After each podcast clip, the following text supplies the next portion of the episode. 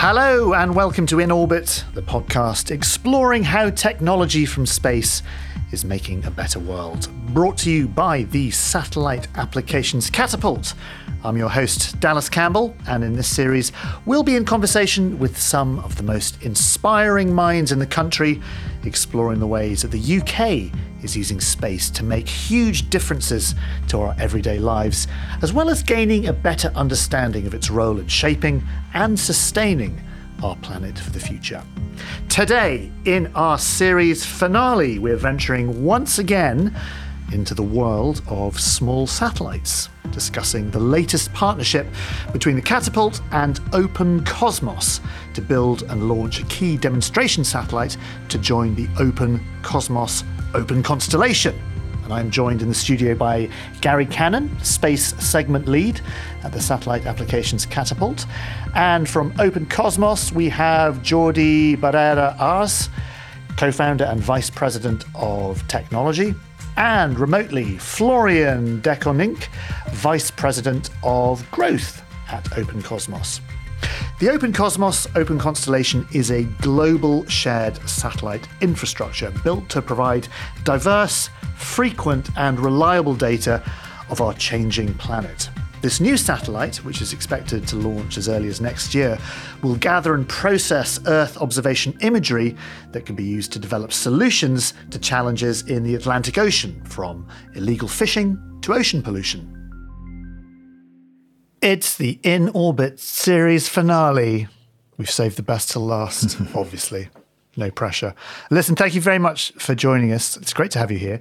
Gary, just fill us in. IOD 6, what is this?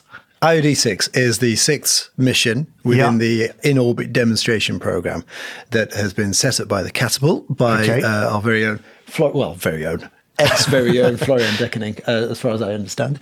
Uh, perhaps Florian can uh, can bring us up to speed with to where it came from. But Okay. the in, in orbit demonstrator program is there to help bring all these ideas that come out of various sectors, not just the space sector. It could be anything from agriculture and mining, uh, seafaring. There's so many applications that might benefit from spaceborne capability or Yeah. technology.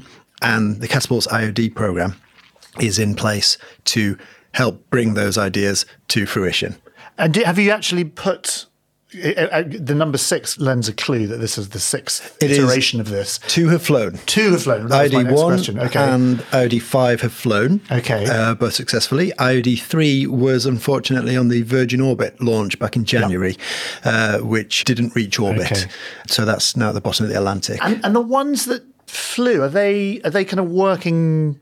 Are they doing things? they were. They've now And what- retired. And what are They're- they? That's They're they've quite retired. small spacecraft. They're, they're what we call 3U, which basically means 30 centimeter long spacecraft. Pretty Okay. small. So they've got a pretty short lifetime. But again, Jordi and uh, Florian will be able to tell us more about that. So, But okay. They only lasted for about six months. And they were launched. IOD1 was launched, I think it was 2019. I'm looking at Flo. I think yes, it was just after I left the catapult. Yeah, and then IOD5 flew a, a year or so later. And was the is the idea? It's like, oh, I've got a brilliant idea for satellites, and then you you guys come in and say, okay, we'll help you. We'll put it up into space. It does it does it six months, and then uh, it's but it's just the demonstration. It's not like Kind of. So I'm, I'm going to be a little bit specific or picky Yeah. there because it's not, I've got a great idea for a satellite. I've got a great idea for a service. That's- yeah, that's what I because a satellite is kind of the bit in between. that's you what he meant. I want to undig himself from the Right. Oh, I, I want to see how hot buildings are. Okay. I don't want a satellite to show me how hot buildings are. I, my service is how hot is that building? Yeah. It just so happens that from space you can see more buildings. Yeah. So you can, you know, your service might be better. Yeah, that makes that makes sense. And this is something that's going to be going on in, into the future. This IOD. This is the you know the catapult is here to support good ideas. And That's it seems right. like a very end to end. Like, do you actually help them design the bit of kit that's going to tell them how hot a house is, and then you help them launch it? We we are there to hold the hands of the the applicants. Okay. Basically, because generally the applicants, the people that come to the IOD program with their ideas or their specifically their business case, they have to have written a business case, and uh, all of those applicants get judged on the standard and the feasibility of those business cases, and the winner, in inverted commas, gets selected and taken forward. But the catapult will help those people out with all the jargon and the timelines. What's going to happen when? What kind of information do you need to Okay, provide? And but the technical content Right. is generally dealt with by the what we call the platform providers. And these, and in the case of IOD6, that's Open Cosmos. Yeah. So you're kind of like a producer. You help kind of organize and Yeah, what's the, what's the word when you bring people together? We're a collaboration. Uh, uh, bringing people Outfit. together around. exactly. Yeah. that's, that's everything. So, so Jordi, um, you won. Is that the right word? So your company. Not really. And that's the end of the podcast. Thank you very much. For We, uh, I tell, you what. Before we get into that, just tell us tell us a little bit about Open Cosmos. Tell us who you are, and then tell us how you got involved with the with the catapult. So Open Cosmos is a company that um, our vision is to help solving the world's biggest challenges. So, How hot is my house? for example, just know. Well, to be honest, Yeah. uh, you know, It's a really providing good- really providing good- self shelter yeah, yeah, yeah. in an economic basis that people can afford, it is an important thing for humankind. When you say we want to sol- solve the world's problems, so give us give us some examples. You so when this company was set up, you were thinking, okay, this is these are the boxes we've got to tick. That's right. So humanity has been facing few challenges across many, many years, and we look at history to know that, and well, more recent events. Everyone knows about you know the climate emergency, uh, climate change. It's just that with the space data using satellites, it's the best tool actually to provide data for some of these, N- not for everything. This is like having a hammer and a screwdriver. Mm-hmm. Hammer is good for some things, screwdriver is good for some others. But actually, for monitoring global events, global phenomena, in a coherent and timely manner and economically, space data is actually very well placed. So Open Cosmos was founded to actually help on this. There's multiple companies helping on this push, companies, governments, agencies, different institutions, etc. Mm-hmm. So we are one company that we, we thought that we could do things in a slightly different way to actually help making this faster, more accessible to everyone, etc. So our different products and services of Open Cosmos, they span from deploying space infrastructure. So that will be deploying satellites uh, to get specific type of data for any type of customer. And the winners of the IOD 6 uh, or any of the IOD missions, etc., would be essentially the customer that would come to us and we would put together this infrastructure to launch that payload and get that data from orbit. So that goes from the design, all the assembly, manufacturing of all the different pieces on ground and the satellite part, and taking care of like the launch. We take care of all the procurement of the all the legalities, the certain insurance and things like this that are needed. And then we operate the satellite and we provide that data. So that's one of the services. So so people come to you. So if I've got a particular idea, I would come to you and go, Yeah. well, I've got this idea, and you, can go, ah, I know. you, can- you can come directly to Open Cosmos. Some people would go to Catapult and some institutions, and then they could help doing, you know, like a bridge. yeah. Um, they could help by providing funding. They could help by iterating a certain idea, if it's less mature, to help them actually see if space data is the best one. Mm-hmm. Maybe the outcome is it's not. Maybe the outcome is yes. Mm-hmm. Um, but they could come directly to us. I mean, many of our customers have come directly to us saying, "Hey, you know, we we need this data mm-hmm. for this application. Do you guys think that you can help with that?" And then we we look at which is the best way Got it. for us to do so. Got it. And Florian, can I just ask, what, what? How did you get involved with the catapult? Like, what was? How did that sort of partnership develop? Or because I know, I think I'm right in, in saying that you used to work at the catapults as well. So presumably, Yeah, that's you had, a, correct. you had a, a bit of an inroad there. Indeed, uh, I think five years. So I started in 2013, and I worked five years, and that's where I helped uh, so create what is uh, the in orbit demonstration program. So supporting companies and uh, demonstrating a service, exactly as uh, Gary mentioned.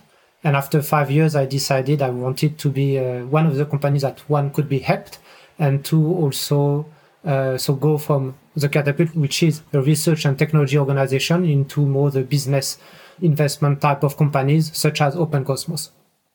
So that's my first link with the catapult and the in-orbit demonstration program. The second link is, as you mentioned, that uh, Open Cosmos has in effect two roles within this uh, IOD6 mission. The first one is that we are providing the mission in terms of the satellite itself, which is being built, but we're also the one who are demonstrating a service out of it.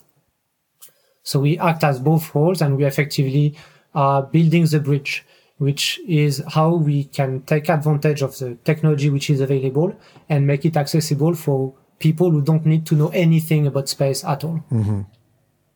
And is the idea with the demonstration you, you sort of prove that it works and then okay, this works, and then th- they go off and build more of them. Yeah, I think that's the case in the OD6. Again, I'm going to look to our Open Cosmos friends here because uh, this demonstrator is part of the Open Cosmos Open Constellation program. A lot of opens and Exactly, Okay, right. yeah. Well, let's okay. Let's let's just let's get our let's get our definitions. So, Open Cosmos is the name of the company. Open Constellation is.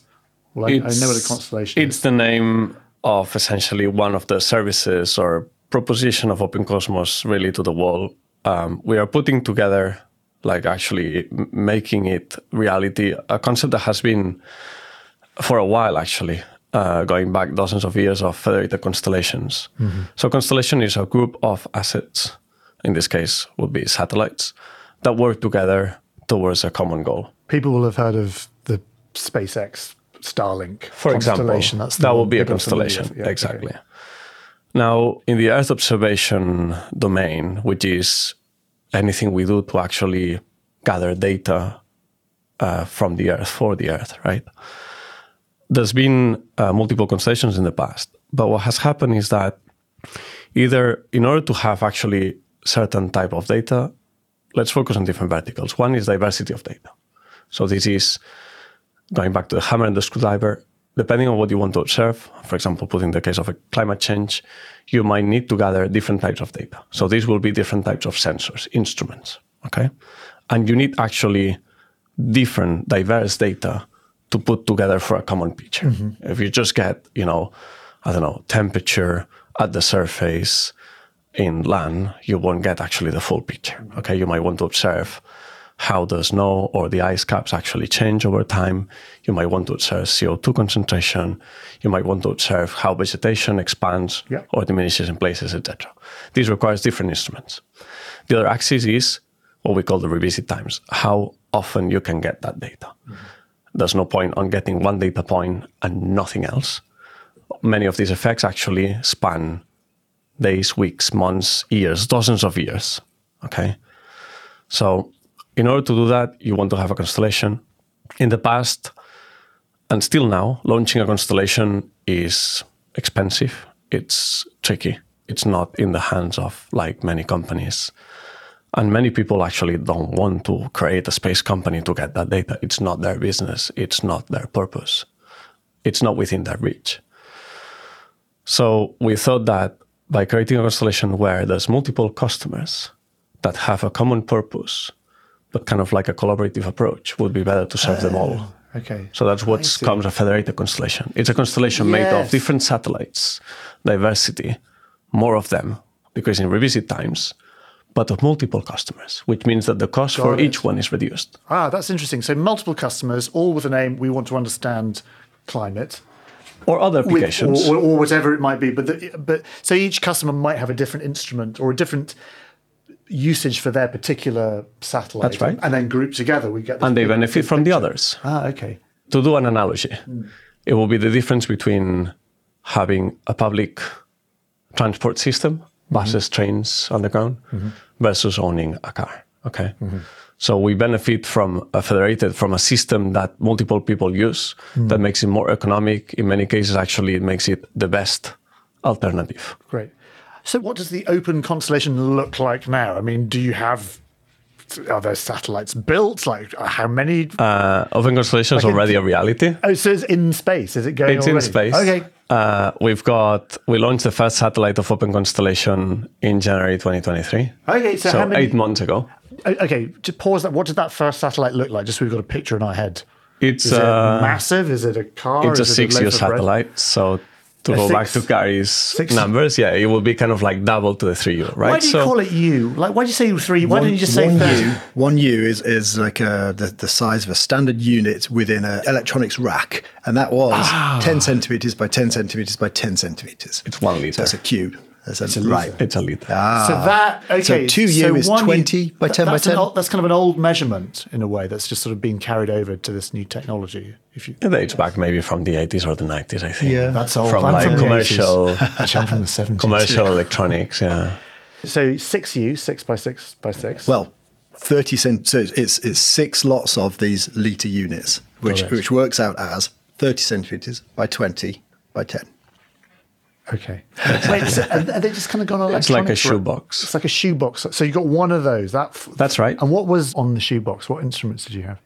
On this satellite Yeah. that we launched in January, there is a multispectral imager Nice. as well as multiple onboard processing nodes, which allow us to actually process the images on board and to extract certain information, hmm. as well as obviously the systems that are required to provide power, to ensure that thermally the imager is happy, to provide communications, uh, to download the data, to tell the satellite what to do.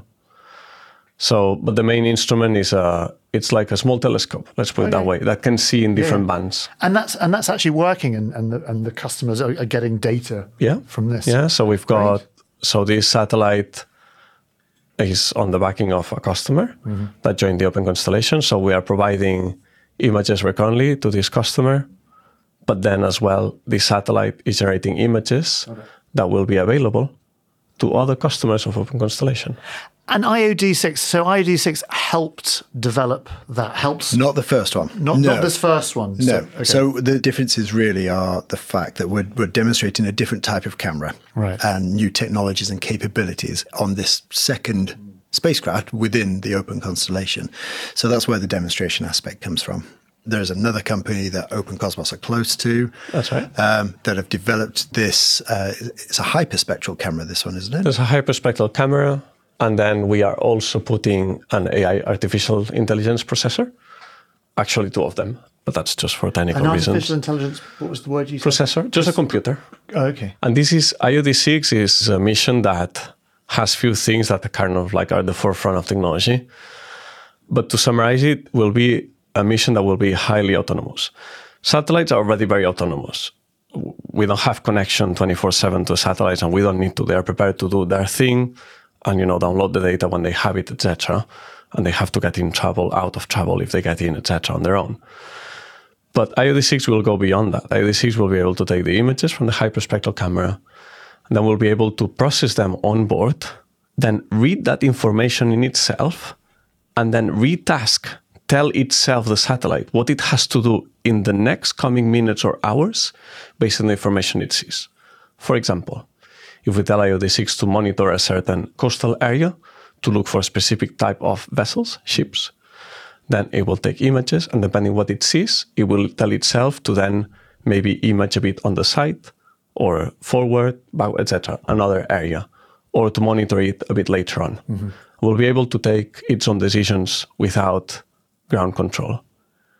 This is kind of like the next level in earth observation. So you can see that even though we launched one satellite Yeah. in january the satellites in the making which we have few dozen now already have quite advanced capabilities that will come in place in the coming months, some of them in in one year or two years' time. You know how everyone's like freaking out about AI at the moment, and anytime anyone mentions AI, it's like the world's going to end. It's the levels of AI, isn't it? Like I think you're talking about. Is it, I forget which way around it is. Is it level three? Is the the, the Skynet? or This is not the one? Skynet. No. It's- it's- well, you say that it all starts with an autonomous nanosat. so this AI that Jordi's talking about, it basically, if you can imagine a spacecraft flies over, but it's cloudy.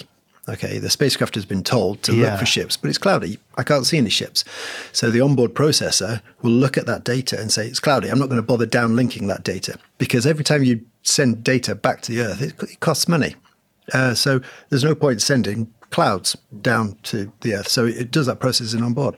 Sometimes you might want that data really quickly. You, you've passed over the area of interest, the coastal region that Jordi was referring to. You found useful data. The AI processor said, this is good imagery, but we need it now because we, we can't wait a couple of days till we go back over that area. There's more capability on the spacecraft called an intersatellite link. What that means is the, the IOD-6 spacecraft can then broadcast the data to another satellite, which is over a ground station. Ah, okay. So it can then send it down quicker. So this is the idea of, of uh, the constellation is that, that having lots of satellites with slightly different You can you can do It that with they can, constellations. they can also talk to each other rather than Yeah, in the case of working IOD six, doesn't talk to Open Constellation satellites.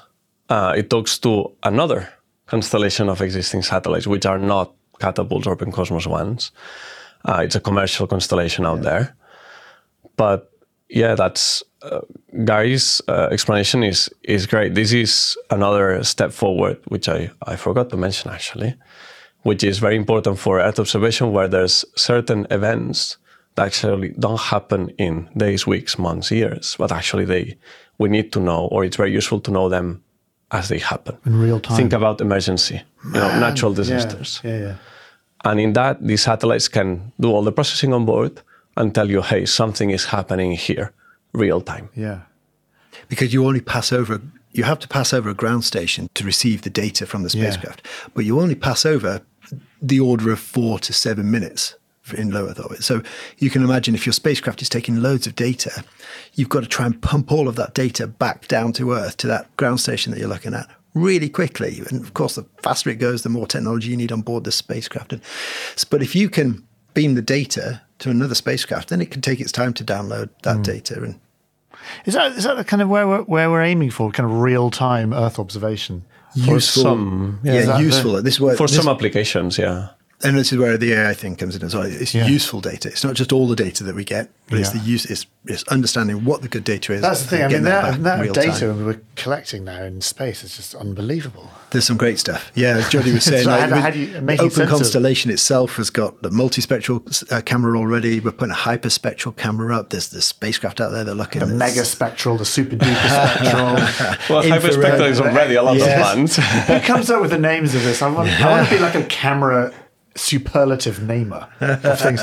Florian, just tell us a little bit about Open Constellation. We've got a, a nice sense of certainly what flew earlier this year. What's the kind of grand ambition? Like, what what will the Open Constellation look like in I don't know ten years? or even even shorter than this. So our plan, as uh, Jordi mentioned, is we really want to have a mutualized infrastructure. So, how many satellites are we talking about? So the minimum capability we'd like to have for uh, let's say weekly revisit at least. So every week, more or less, you're able to take an image of whatever point, whatever point of interest of the Earth would be around 24, 25 satellites. But we don't have to reach that, uh, let's say, minimum capacity to start sharing the data. As mentioned, we started with this first satellite, and we have already uh, five more that will be launched over the next uh, nine months. And that's the beginning. So with this, we're going to have the first initial capabilities that we're going to be able to first serve operational needs and also test some, let's say, uh, high technology and performance, but more in a, in a demonstration uh, aspect, like the ISL uh, intersatellite needs that we mentioned.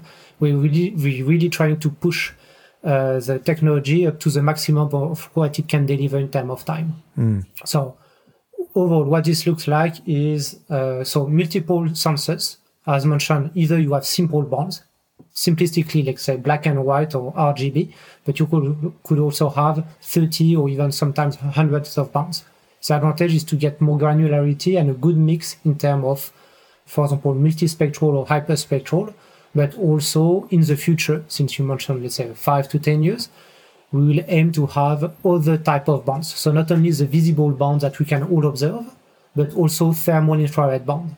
So it would be anything between 8 and uh, 15, uh, 13 micrometers, for example. And what are you going to be seeing? Like, what does that tell us? So the specifically, for example, the thermal infrared band is very adapted to detect any temperature. So meaning that Right. um, because of let's say you have a curve, the black body, and you have a, a maximum of uh, emission depending on the temperature. Okay, thanks to this, for example, for thermal infrared, you're able to detect whether a house is badly insulated because it's going to emit a lot of energy.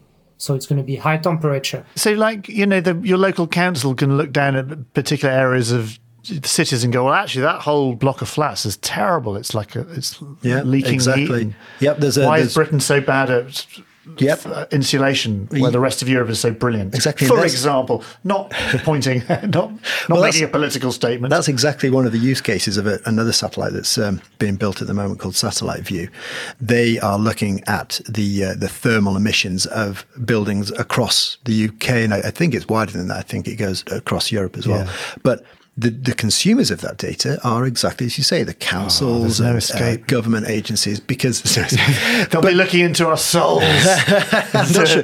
Yeah, we haven't we haven't got a soul With the- with the soul camera cam. yet. it's not about control, just so that people listen and don't freak out. But they can use that data. they can use that infrared data to um, to do exactly as you say. You know, they can start to create metrics on how Yes. hot a particular city is, or how hot a particular area is, or where the traffic's being routed around a city, because those hot cars are, are showing us where everything's going, and they, the city planners and uh, the communications engineers can start to use that data to either distribute the traffic, fix the insulation, or basically, you know, if they understand where we are now, that creates a baseline and it helps us to improve from a climate perspective Yeah. going forward. It's amazing. It's great. It's amazing. I say this every episode. rocket science, It is rocket science. But I say this every oh, like the fact that most people just don't know about this. Is, Yeah. is the thing that's really amazing. Yeah. It's so it's so mind blowing, like what we can do in space, and the fact you know the fact that we even understand climate change and what's going is because we have satellites and space measuring. This is a key point. When when something becomes truly useful and people use it without having to know how that is done, Hmm. that shows a level of maturity that actually matters, right? If something you are using it on a daily basis, Yeah. for example, you're using a laptop, right? You've got a phone. But I mean, I don't know your background, but I, I guess you don't know how to design every single part of the laptop you're using. I know every single. I, don't know, I know nothing. But that's it's great. It's invisible. It just That's becomes, great, right? You Well- use technology, you use science, you use things that you don't have to know how to make them. And that benefits everyone. Yeah. That makes us essentially collaborative as a society that we Yeah. can push forward. Yeah, I mean, it's it's a it's a it's a, it's a deep philosophical point. I mean, the fact that there is no one person alive that that could make well, there probably is actually that can make a phone, but it's so specialized. But I don't know. There is something. I quite like pulling things apart and tinkering them and trying to figure out how they work. And things like phones are so designed for you. We still not- need those not people, to, though. not to pull them apart. We still need people that we, we absolutely need the consumers of data because you know I walk around. I use. I looked at my phone the other day and I realized I'd spent fifty percent of my phone time on Google Maps. I don't. Yeah. I don't know how Google Maps works, but it's amazing. I can see where the nearest McDonald's is, or where the, the nearest beach is, or anything like that. Pay no attention to the man behind the curtain. as in, as But we still we still need those Well, men and those it, women and those kids to come Yeah, into to the it. industry and, and do this stuff because it's no good just looking at the data and, and thinking this is great, this is useful, and it, well, it, it is good, but we also need the engineers behind that and the scientists to We need, understand how we to need build tinkerers. it. We need Yeah, we tinkerers. do. Um, Open Constellation. So tell me where it's kind of focusing, which sort of part of the world. Are, are, you, sort of looking at one particular area of Planet Earth. Just planet Earth. Jo- Might do some other planets later, uh, but for now we're just doing Earth. It's Actually, really it's, it's more because we don't have the choice some, in some cases. Is the orbits go all around the Earth. okay. So the question would be why why limit ourselves when we in any case have to orbit the Earth? It's more or less pole to pole, 98 degrees inclination. Pole to pole. I thought. I'm sure I read somewhere that you were looking at the the Atlantic, particular Atlantic regions. Ah, that's also Maybe I true as well. that. Indeed. So that's part of uh, the uh, one of the area, and actually also related to climate change is a lot of the uh, area uh, in the Atlantic. Specifically, our interest is mostly on the coastal areas because that's where you have a lot of activities because of the way uh, it's naturally Yeah. placed, and uh, that's indeed one of the uh, interest of one of our customer because that's first where you see a lot of changes more recently. One part because of climate change, and you have a lot of uh, soil erosion, or just for example, we, you want to see what is actually evacuated uh, from, uh, let's say, rivers into the sea. For example, I think there Yeah. was a, a case in the UK where you had a huge amount of discharge because of management of water. That's one way to monitor what is expelled out of it from space. Specifically of interest to us because there are very broad areas. When you think about, for example, monitoring uh, coastlines, it's very hard to do with one plane and very expensive to do it continuously. But if you have an asset which is orbiting the Earth and can take strips of, let's say, 20 by 600 kilometers, then you can easily have a very good overview within one pass. And that's one of the key advantages of satellites. Uh, you Yeah. mentioned the role for climate change. I think it contributes to, um, let's say, majority of what they call the essential climate variable. And uh, I think it's uh, at least one third of all the ECV essential climate variable, can only be monitored from space.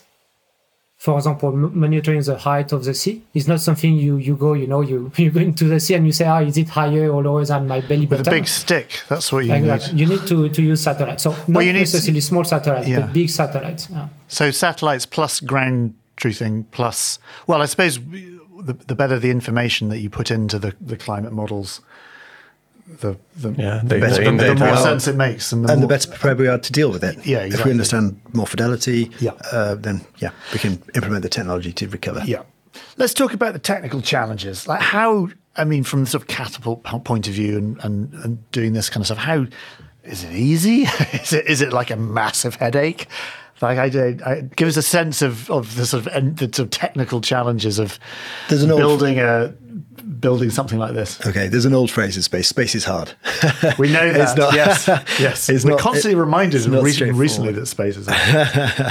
um, so uh, yeah, there's, there's a lot of systems, even in the smaller Yeah. satellites. There's a lot of systems. There's a lot of people. Rick, you've got onboard processing, uh, power generation and distribution. You've got attitude control, uh, the thermal control, environment control, because it's obviously there's a lot of radiation up in space. So there's a lot of people, uh, or well, a lot of skills required to put even the smallest spacecraft in, in and space. launch, as we know, as you mentioned, the God, let's not even go there. Orbit. you Yeah, know, you lost one of your. launch is, is a massive uh, sector as well. So technically, it's um, it's a tough gig. So uh, the likes of Open Cosmos have got those specialists in those various areas, and they can work together, and they do to interface these various systems to make the system work. And where the catapult comes into that is we have an understanding of the processes. Project processes, technical processes, mm. financial processes, mm. and we can tell people not within that system how it works. Because, of course, if, if they're a bit more confident about how it works, they're- they've got more knowledge, mm. they can start to implement their business case better. Yeah.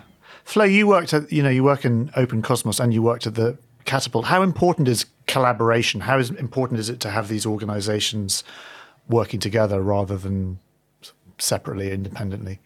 So f- first part is uh, synergies or the effectively the amount and diversity, versatility of skills you need to build a space mission.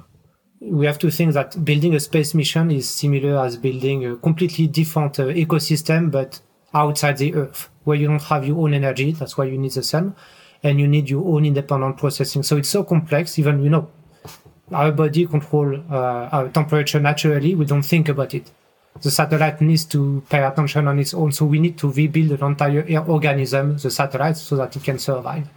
Out of this, you need to put all of the pieces together. So you have all the different uh, uh, programmatic layers. So regulation, making sure things are on time, that uh, we are well observed, but also making uh, aggregating the technology into something useful that after serves a benefit. So we we are not doing only let's say technology for the sake of it because it's fun, but so that it can benefit people on the ground.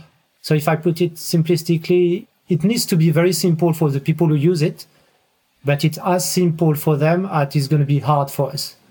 The same as for everything. Yeah. And within this, the amount of skills that you can have, for example, at Open Cosmos is fantastic. But at the end, we are between, let's say, 70, close to uh, 80 people towards the end of the year. We are never short of competencies or even facilities, uh, which are heavy in terms of capital, that a small company will have struggled to justify financially. That's quite a good way of putting it, actually. The more complicated it is for you, the simpler it is for the user. But that said, this there's a bit of a trend at the moment within the space industry and the hardware side of things towards this plug and play type of arrangement, especially in the uh, new space kind of area, because the old space guys used to build everything themselves. All of those processor boards and Yes. attitude control boards, they did all the yeah, yeah, electronics yeah. and the software and the firmware and the interfacing.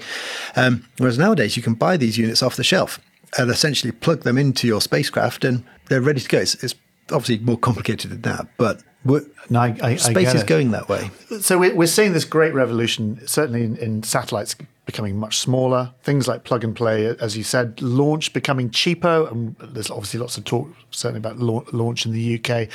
I, I'm, I'm interested in where is this ending up. I, me- I mentioned this idea of sort of real time Earth observation. Is that the goal, or what, you know what?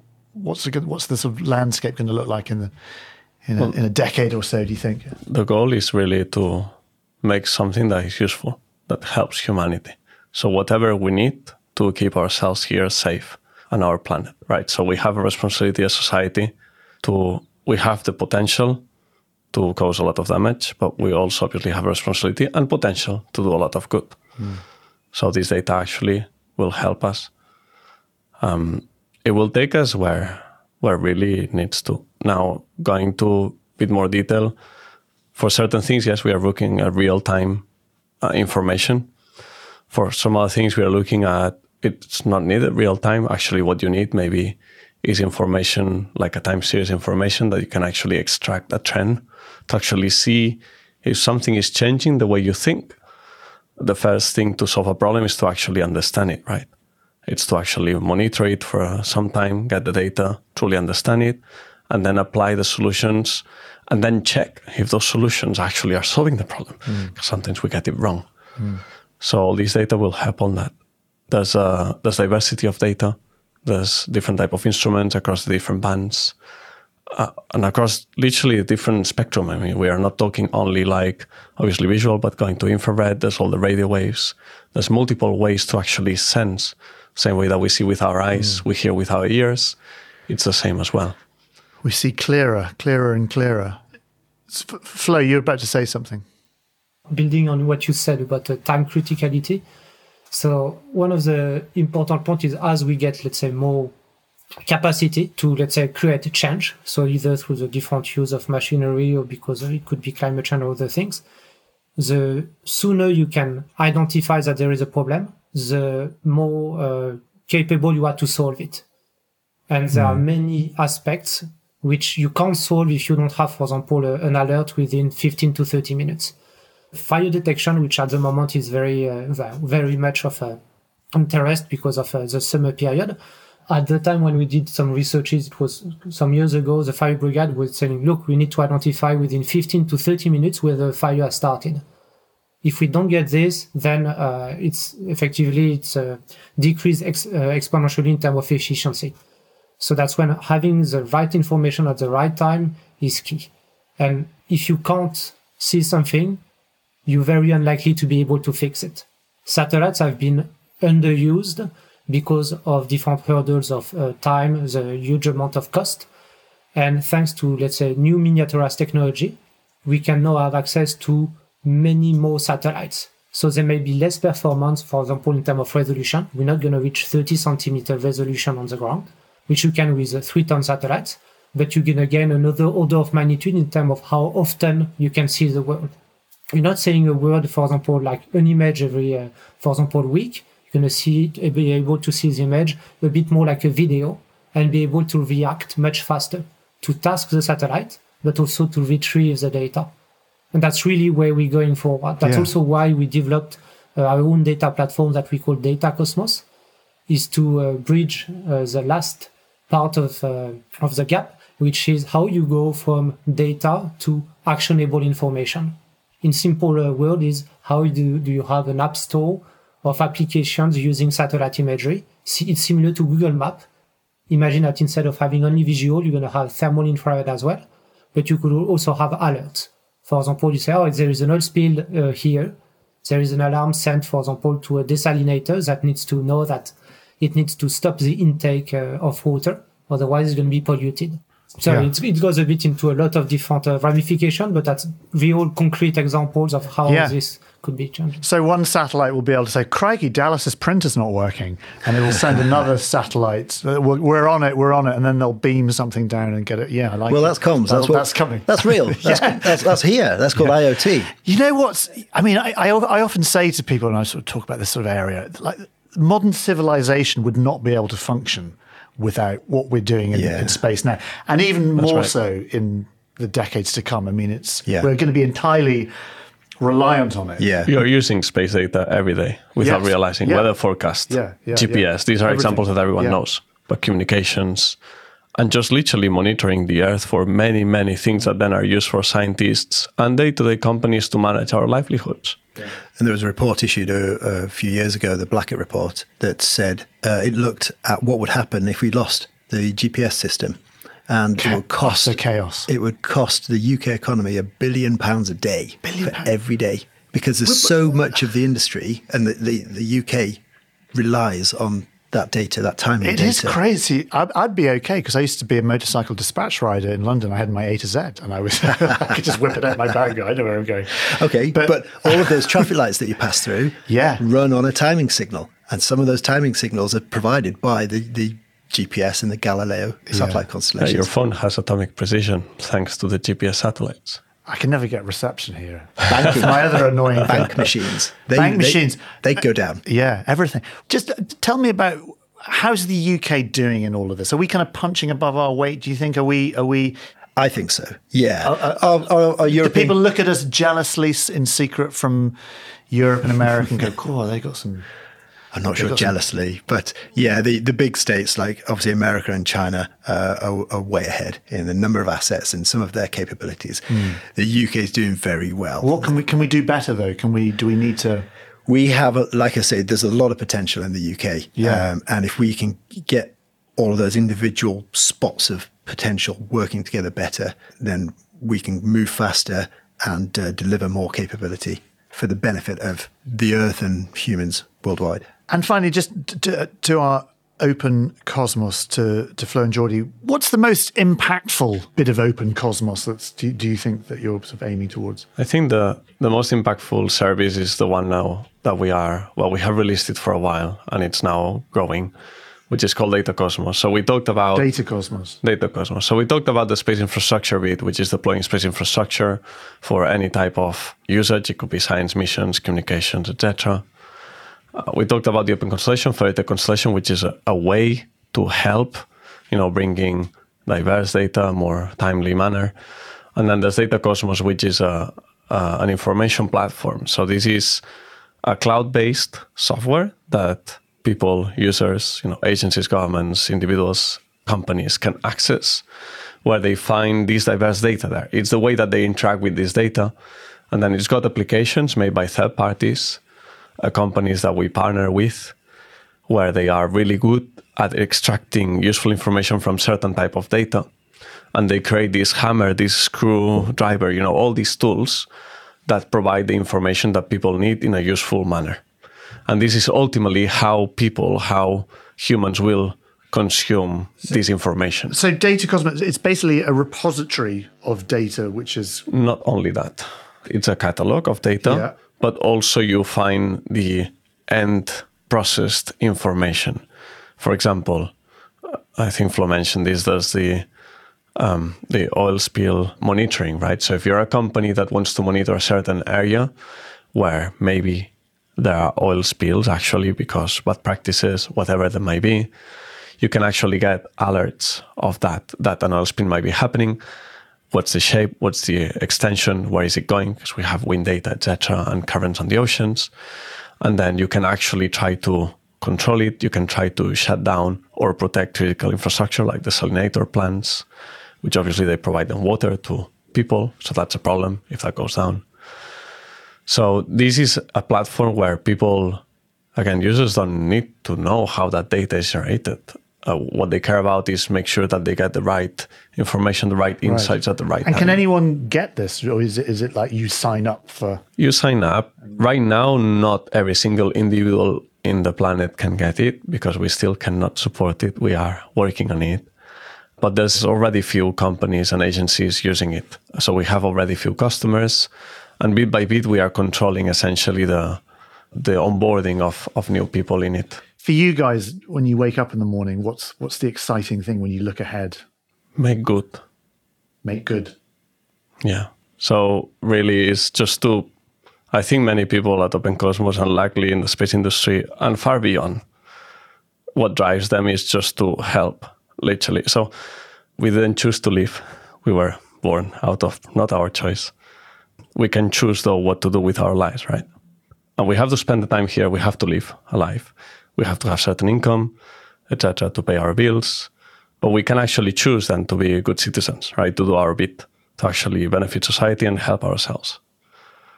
So I think this is what drives us, most of us, and I would say, hopefully, most of the people. I see that across the industry. There's so much good in the in the space industry. It's it's, it's nice that it's not competitive in a way. Uh, everybody really works together so well. That's a good place to end, I think, on an optimistic note. Thank you very much. That's it. Thank you very much for joining us for this series of In Orbit. We've had some terrific guests share their expertise and insights with us on everything from AI and sustainable land use to drones, microgravity, exploring the new frontiers of space technology. We're going to be taking a short break, but to hear future episodes of In Orbit, be sure to subscribe on your favourite podcast app. And for deeper insights, latest news, more real world space applications, visit the Catapult website or join them on Twitter, LinkedIn, or Facebook.